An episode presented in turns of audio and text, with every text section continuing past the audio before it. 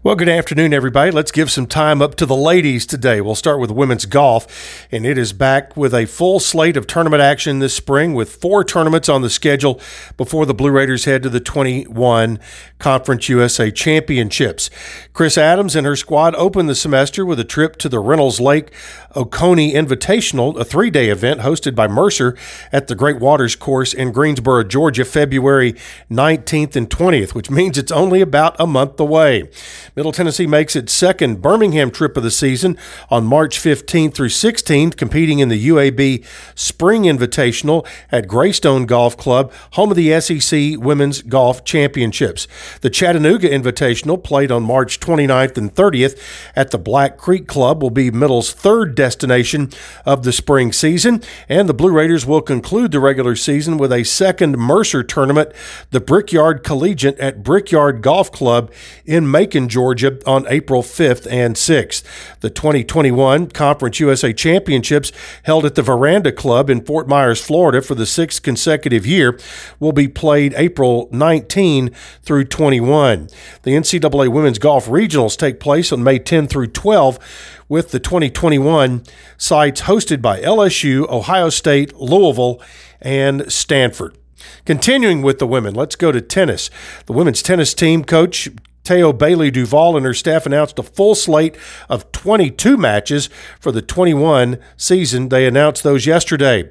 As expected, scheduling matches this winter's been tough, but Bailey Duval, entering her third year as the head coach at Middle Tennessee, and the Blue Raiders are excited and grateful for their upcoming campaign. Middle's schedule includes 13 matches at the Adams Tennis Complex, with nine more on the road. Two of the Blue and Whites' opponents hail from the SEC, and one from the ACC. The Blue Raiders will open the season hosting Vanderbilt. Their home opener against the Commodores will be the first time the two have played in Murfreesboro since 1993 and the 40th time they have met overall. The Commodores have won 24 straight in the series. Middle will then hit the road for the first time to Lexington, Kentucky for its second SEC showdown with the Wildcats on January the 28th. They'll head to East Tennessee on January 30th. A team Middle Tennessee has beaten the last two times out before heading home for a five match homestand. The Blue Raiders will host Miami on January 31st before four teams Kennesaw State, Murray State, and a doubleheader with Marshall and Alabama A&M all at the Adams Tennis Complex in a three-day period. The full schedule for women's tennis is found on GoBlueRaiders.com.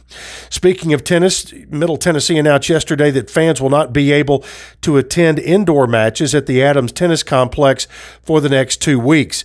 The decision was made from concern uh, regarding COVID 19 as well as guidance from public health officials who have cautioned against large indoor gatherings.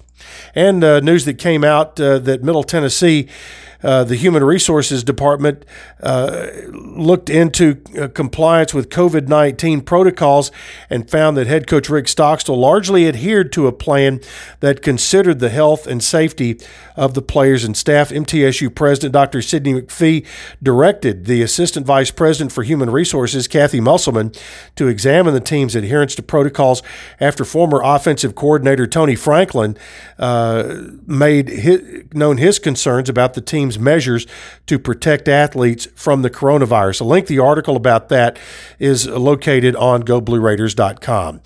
All right, travel day tomorrow for Blue Raider basketball as they head down to Southern Miss. We'll give you updates tomorrow and Friday.